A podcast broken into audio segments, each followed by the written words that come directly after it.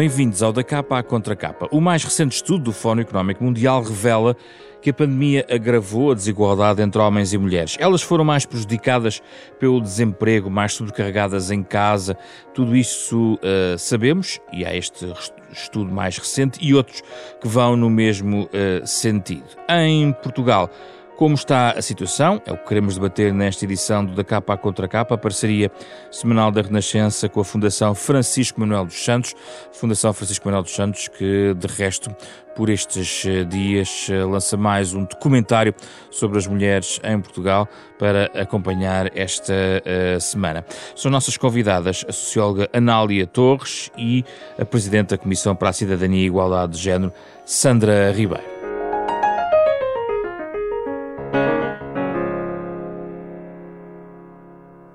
Obrigado pela vossa presença. É um gosto recebê-las aqui neste programa da capa à contra capa.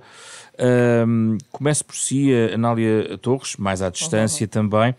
Um, de facto, como indiquei, todos os indicadores apontam para esta sobrecarga das mulheres um, que a pandemia significou, para além da situação de base. A situação de base uh, já era muito desigual um, uh, eh, e continua, assim continua.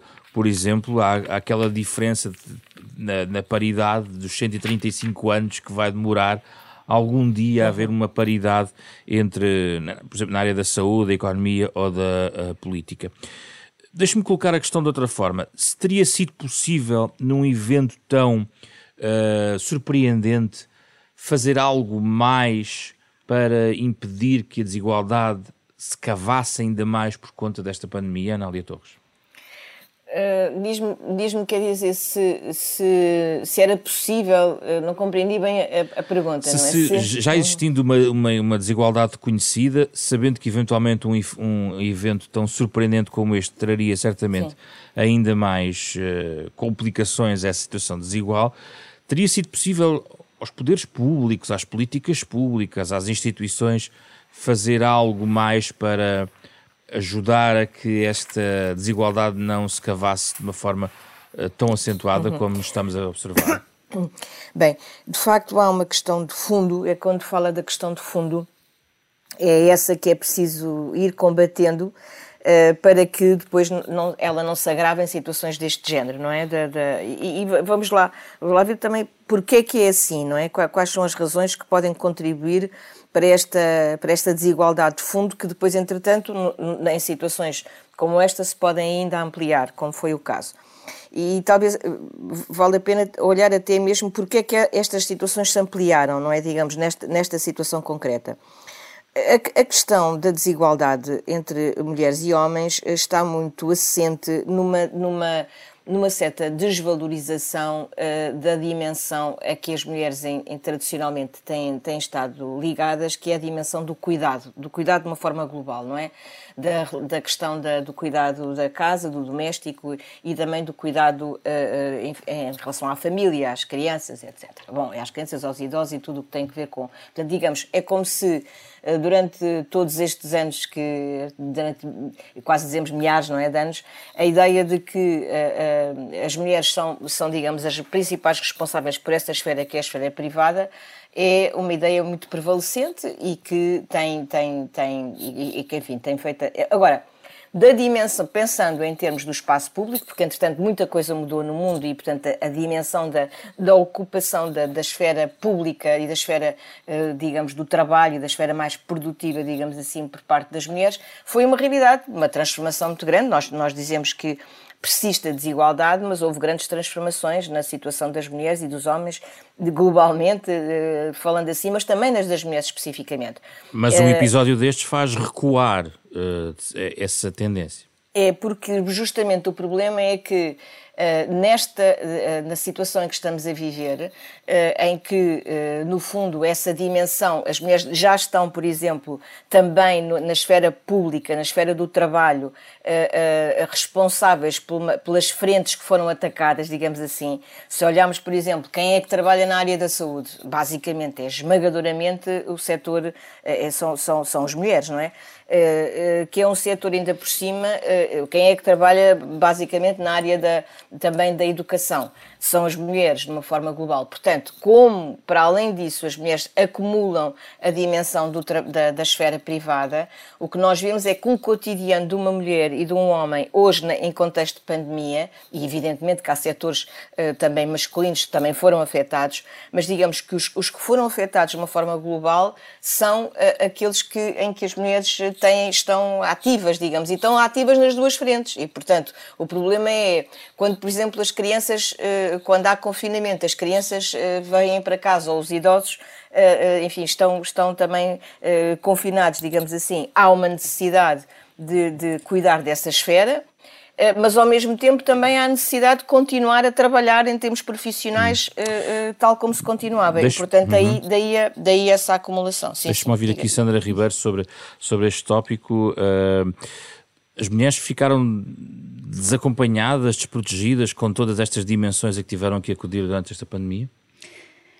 Olá, muito bom dia. Uhum. Ah, bom, uh, de facto, quando acontecem as crises, como, eu, como, como uma que estamos a viver, uh, há, há, sempre. Uh, as, as, mulheres e neste caso aconteceu, eh, estão mais, eh, estão mais sujeitas às consequências negativas porque efetivamente elas já vinham numa situação de desvantagem. E isso acontece, não é? Portanto, nós temos que as mulheres, como, como foi aqui dito, estão nos setores considerados essenciais que continuaram a trabalhar, que continuaram a estar em risco diário, em contacto com, com, com, com o risco do, da pandemia, portanto, quer na saúde, quer no cuidado eh, quer até eh, eh, naqueles serviços que não puderam parar de, de, de, de produção alimentar, enfim.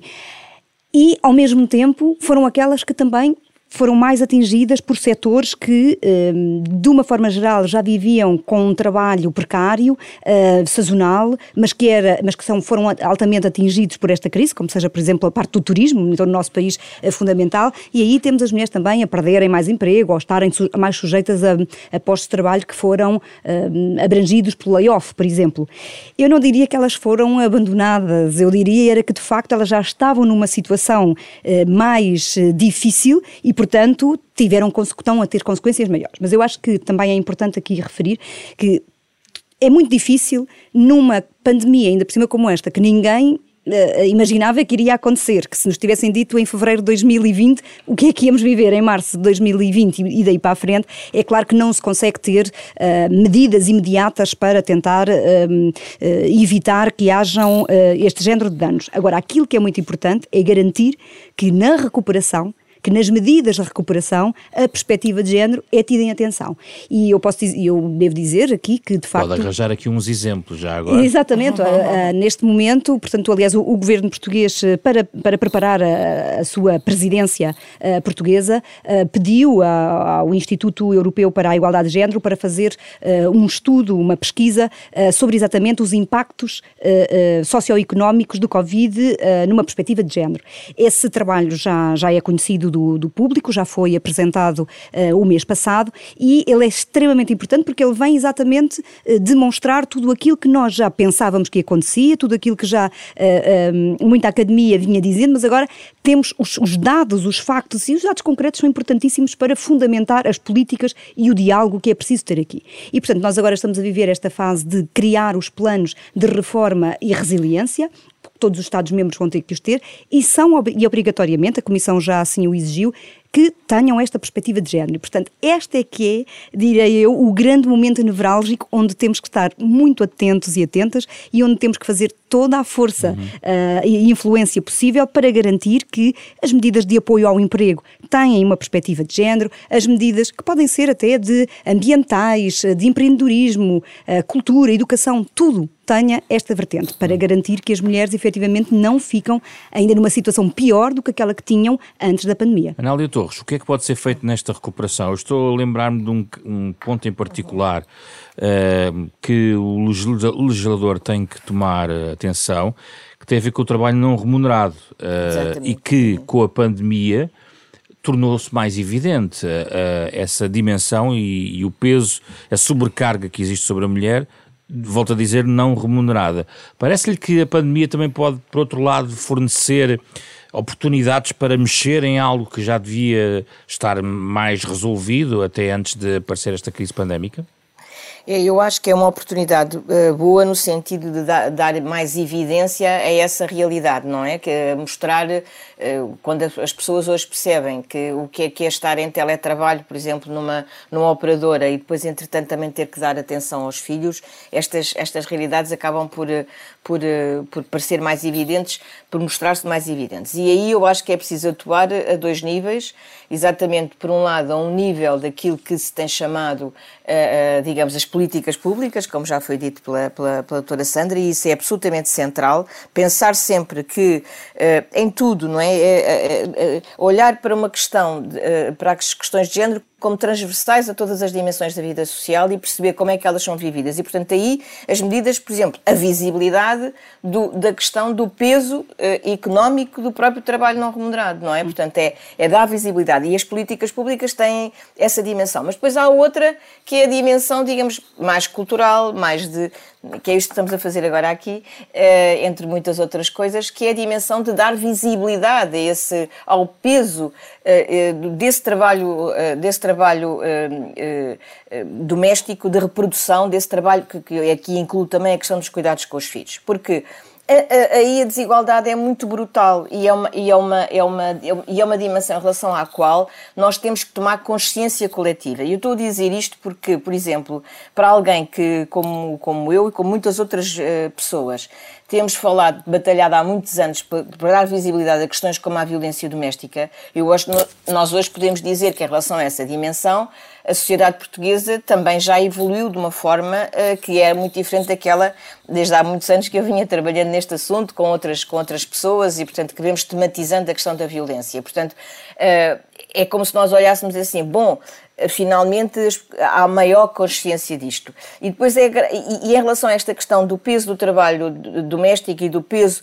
daquilo que muita da desigualdade relativamente às questões salariais entre homens e mulheres é explicada por esta dimensão de, de não partilha dessa atividade quando, quando, eh, que, que, em casa, não é? E isso é também uma questão de consciência coletiva e de partilha e de, e de digamos, do, do, do, ponto de vista global, mostrar que isto é mesmo uma sobrecarga que é impeditiva, uh, muitas vezes, das pessoas poderem uh, desenvolver todo o seu potencial.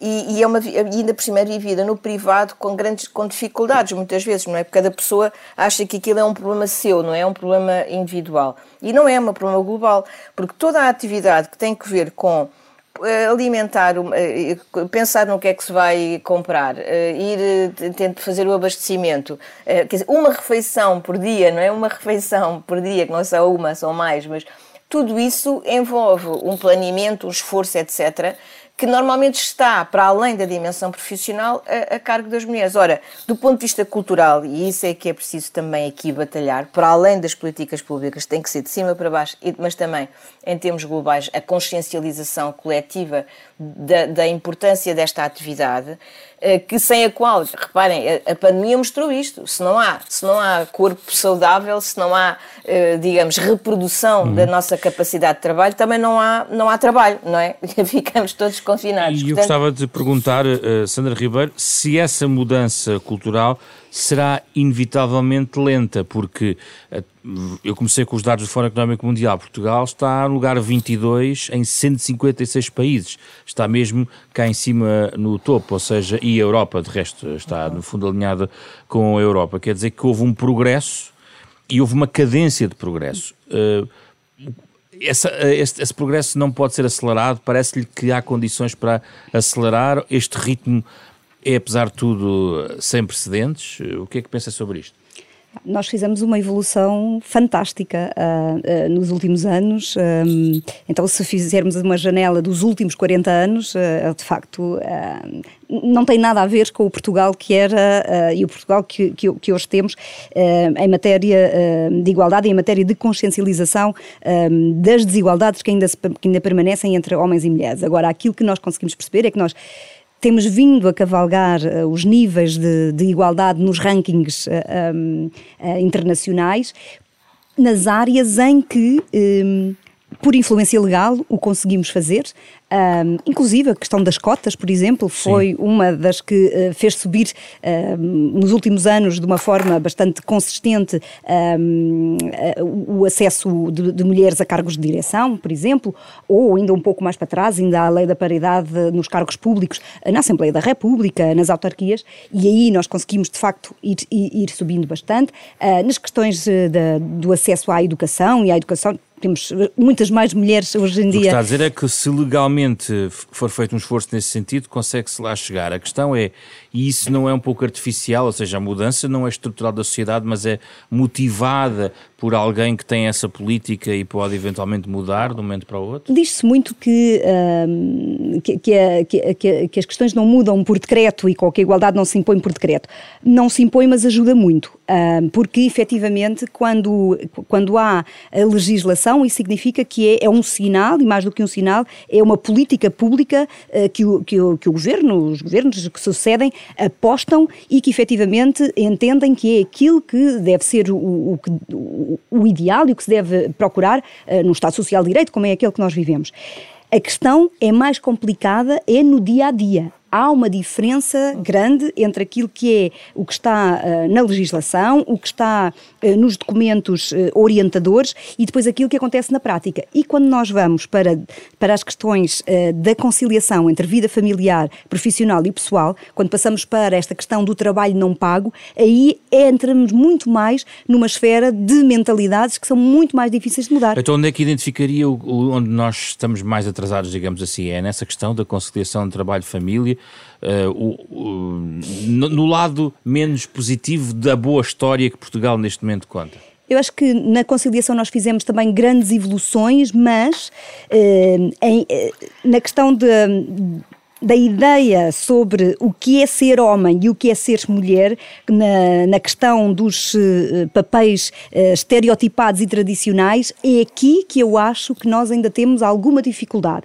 E é aqui que ainda, por muito uh, que se faça, ainda está muito enraizado esta lógica de que as mulheres são cuidadoras e os homens são provedores. Hum. Mesmo quando elas já estão a trabalhar 10 horas fora de casa. Hum. E nós vimos muito isso nesta situação, inclusive de tele, de, de, do teletrabalho, o teletrabalho que pode ser um fantástico uh, eh, um, instrumento de conciliação, mas que também pode ser uma armadilha louca. E nós temos sentido isso, temos visto, uh, e tem-se falado muito dessa questão.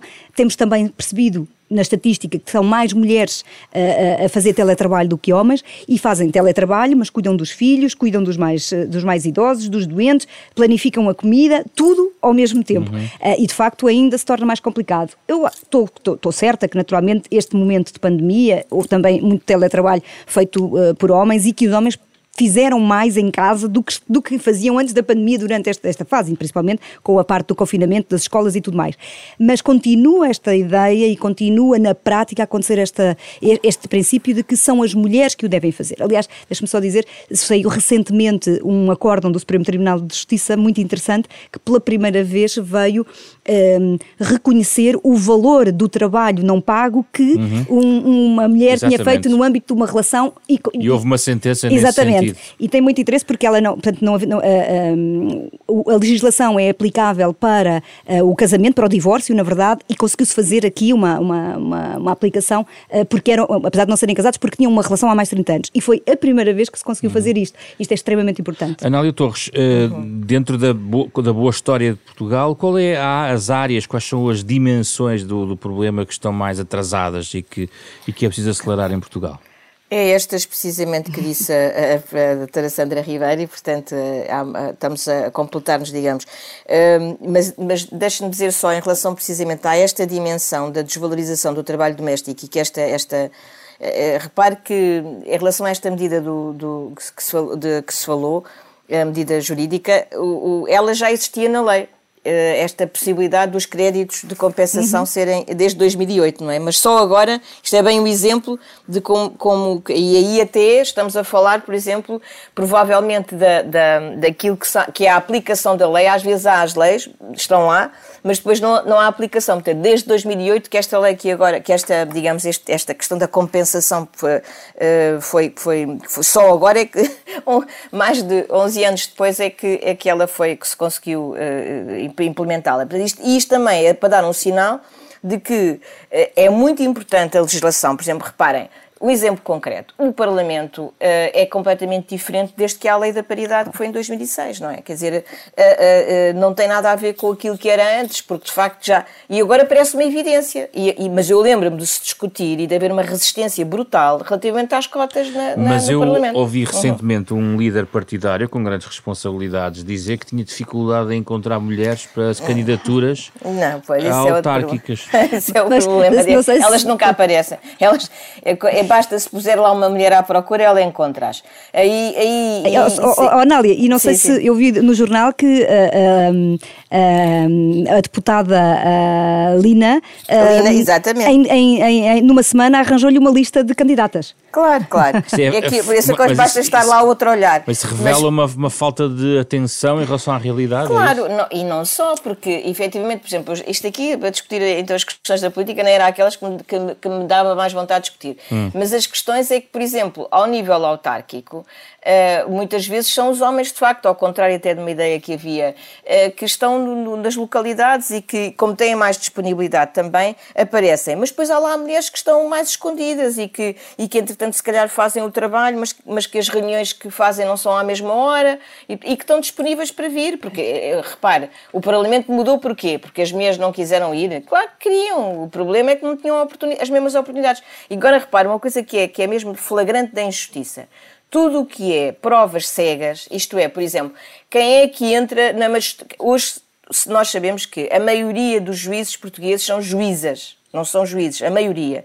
A maioria das médicas, dos médicos não são médicos, são médicas, a maioria, mas ao nível dos 60%. Uh, eh, e que, que, para entrar na magistratura ou para entrar na medicina são precisas notas muito elevadas. As mulheres estudam mais e têm mais notas, de certa maneira, notas mais elevadas. Responde àqueles, e aquelas já agora também muitas mulheres que, quando confrontadas com a questão das cotas, sublinham ou sublinhavam uh, a questão também do mérito, ou seja, eu quero aquele lugar pelo meu mérito e não pela, pela, pela cota, Sandra? É que, não, é que não, não, não, não, estão a ver bem a questão e depois precisamente é, também há aquela dimensão inconsciente que é um bocadinho, que todos nós achamos que não deve ser assim, mas repare, por exemplo, a, a, a, a Universidade de Lisboa, por exemplo, ah, quando foi em 2013, o reitor só escolheu homens, praticamente. Não, eram, eram, eram agora há a lei da, da, da, houve a lei, justamente a lei eh, que permite, que impõe a, a, repartição equilibrada. Claro que lá estão imensas mulheres agora nas listas, pois, porque elas estavam lá antes, tinha havido reitoras e pró-reitoras. Uhum. Eu às vezes também explico isto. Há uma dimensão inconsciente e há uma dimensão que tem que ver com as nossas redes de, de, de, de redes de relações, digamos assim. Uh, e por isso é que eu disse, quando há lá uma mulher, provavelmente ela vai escolher mulheres, não é? Porque estas coisas não são conscientes, também é importante, não há ali uma espécie de conspiração dos homens contra as mulheres num cantinho, não é? Estas coisas são, por exemplo, a pessoa vai, aponta pessoas, não é? Aponta pessoas quando eu, por exemplo, já me aconteceu a mim, e, e, eu aponto pessoas e aponto as pessoas naturalmente que eu acho que se me pedem para indicar, indica as pessoas relativamente às quais eu tenho confiança que vão fazer um bom papel, não é? Estamos a ouvir e, Sandra Ribeiro. Uh, eu concordo com a professora Anália, naturalmente, mas acho que se queremos, uh, se há a questão que foi a desconstrução uh, e, e, e, o introduzir ruído na discussão sobre as cotas, foi essa de que, ah, mas nós queremos chegar ao, ao sítio por mérito ou nós queremos que o que importa é que cheguem lá os melhores e as melhores. Mas, mas as cotas não põem minimamente em causa o mérito. Aliás, as cotas é uma forma de procurar mérito. Procurar mérito é na diversidade e não apenas entre, entre os homens, e foi isso que, que, que, se fez. Porque exatamente o que acontecia era isso, eles eram sempre escolhidos dentro da mesma pool, e portanto era a pool onde não estavam uh, uh, mulheres. As mulheres, obviamente, que estão em cargos de direção e que assim atingiram esses cargos por, com, por aplicação uh, das cotas, quer para as empresas, quer uh, na, na, paridade na, na, Assembleia da República ou no Poder Local, obviamente são mulheres com imenso mérito, porque se não fossem, não, não, não poderiam estar a exercer os seus, as, essas funções. Aliás, até é importante, e diria eu, uh, então, e o mérito dos homens que sempre chegaram a estes lugares? Aí nunca, nunca pensaram em escrutinar isso? Enfim, lá está, esta questão das mulheres não uh, serem sempre vistas. Para uma mulher conseguir chegar a um cargo de direção, parece que tem que provar 32 vezes mais uh, que, que, tem talento do que um homem. E isso, de facto, é, é, é, é extremamente penalizador. Isso vê-se, diga, diga. só para acrescentar, Diga. é que isso vê-se, por exemplo, muito claramente nas questões das provas cegas. Portanto, há estudos que mostram vários, por exemplo, as orquestras, não é? As orquestras, quando, a partir do momento em que as, as provas são feitas com, com uma cortina em que não se sabe quem é, o, quem é que está a interpretar, uh, há muito mais mulheres nas orquestras. Quando, quando há isso, porquê? Porque há também, aqui vamos, vamos pensar, também como é que estas coisas acontecem e porquê que, a cabeça, porquê que na cabeça das pessoas surge esta questão, escolho este ou escolho aquele. É porque, de facto, há associado aos homens, porque há mais tempo estão no espaço público, porque há mais tempo se. Porque, e porque, de facto, está sempre associada à questão do público e do poder uh, um bocado, as figuras masculinas. E, portanto, homens e mulheres, por exemplo, também no, os estudos mostram que para um CV igual, homens e mulheres escolhem o homem de, na, para, no recrutamento profissional. Oh, Anália, Portanto, e, e, a razão também tem muito que ver com a questão da parentalidade, não é? Claro, claro. Essa é, essa é, é uma questão sempre de fundo, lá está. Porquê? Uhum. Porque o cuidado das crianças continua a ser entendido como algo da mãe, algo que são as mulheres que fazem. E, portanto, quando está uh, no, no, nesta situação de uh, dois currículos uh, com, a mesma, com as mesmas condições, com as mesmas valências, e ela tem ali 28, 29, 30 anos, uhum. ui, perigo. pode, ser, pode vir a ser mãe a qualquer altura. E claro que esta é, continua a ser hoje uma, uma situação um, de, que ainda de, de discriminação, uhum. mesmo que seja inconsciente. Aproximamos mais Exatamente. da parte final. Anália Torres, tem-se falado muito mediaticamente da, da dimensão eh, do feminismo hoje em dia, é muito mais discutido eh, em vários fóruns. Qual é o grande desafio do feminismo de 2021, daquele que temos hoje, Anália Torres? Eu acho que, eh, primeiro, acho que de facto nós estamos a viver uma, uma, altura positiva relativamente a essa visibilidade, sobretudo das mulheres mais jovens, não é? Que é uma coisa importante, porque as mais velhas, enfim, já há algumas, já há muito tempo que estas questões são levantadas e também é com grande satisfação que eu vejo justamente alguma mudança a, a, a esse nível.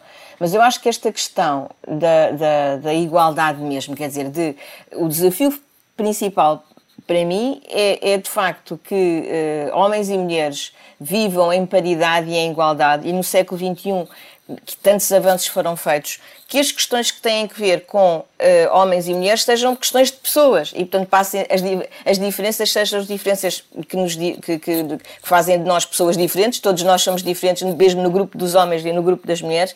Aliás, as diferenças entre homens e mulheres, até quando nós comparamos, portanto, em ideias, valores, etc., não são assim tão distintas. Nós queremos, homens e mulheres, queremos coisas parecidas. Uh, só que, de facto, desde pequenos que somos socializados numa lógica diferente. Ora, já estamos no século XXI, já, já tantas barreiras foram ultrapassadas a tantos níveis, do ponto de vista legal já temos, eh, enfim, possibilidade de ir sempre mais longe, que o desafio é mesmo viver em paridade, viver em igualdade, viver, uh, cada um exprimindo depois as suas diferenças, mas que elas não tenham que dizer só temos um filho, temos uma criança, temos alguém para cuidar, agora cuido eu, depois cuidas tu. Uh, agora proteges tu, depois protejo eu. Tu, tu estás em, em, dificuldade, homens e mulheres, eu acho que isto nas relações entre as pessoas, não é? Tu estás em dificuldade, não tens que ser sempre tu a proteger-me porque és mais forte, entre aspas. Não, uh, tu estás em dificuldade, eu, eu protejo-te a ti. Uh, é, são, são, é este viver, digamos, em igualdade que acho que é uma. Que Sandra é Ribeiro, a mesma questão.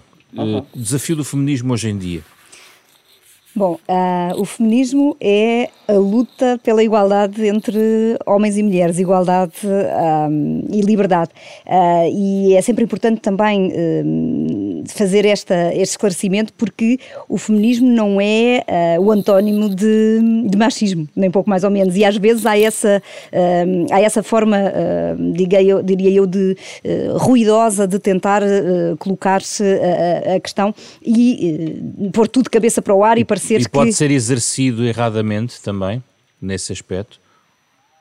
O feminismo erradamente. Bom, o feminismo não, o feminismo é, como digo, o feminismo. No sentido de ser o antónimo de machismo. Não, se o quiser, se, se, se, uhum. se, se quiserem utilizar dessa maneira, se uhum. tentarem fazer uma comunicação uh, por essa lógica, claro que aquilo que estão a fazer é tentar, um, de uma forma enganosa, uh, tentar dizer que o feminismo é as mulheres quererem uh, tudo aquilo que é dos homens e tratarem mal dos homens e serem elas a mandar e os homens ficarem desgraçadinhos. Não é nada disso, isso é muito importante que se diga o feminismo é a luta pela igualdade entre homens e mulheres. E, portanto, para mim, 2021 seria atingir esta igualdade que nós ainda não atingimos, ainda temos muitos, muito para caminhar para lá fazer, mas principalmente garantir que não haveria retrocessos. E por isso é muito importante, e começámos a nossa entrevista exatamente a falar por isso, a falar deste assunto, há riscos de retrocesso e temos que fazer tudo para que isso não aconteça. E foi em 2021 que aconteceu um, um, um facto, uh, não foi em Portugal, mas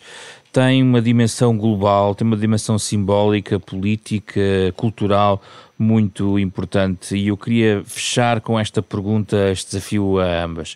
Uh, Anália Torres, se se chamasse Ursula von der Leyen tivesse sido confrontada com aquilo que aconteceu uh, uh, no Palácio Presidencial na Turquia, em que uh, basicamente a Presidente da Comissão Europeia foi confrontada e desrespeitada, mas confrontada sem um local protocolarmente destinado para a sua presença em igualdade com os outros pessoas que estavam lá, o que é que faria no lugar de Ursula von der Leyen, sabendo nós o que fez a Presidente da Comissão Europeia? Eu levantava-me e saía da sala, ou por outra, nem sequer, nem sequer não, não me sentava, não me sentava no sofá. Vinha-me imediatamente embora, uh, virava as costas e vinha-me embora.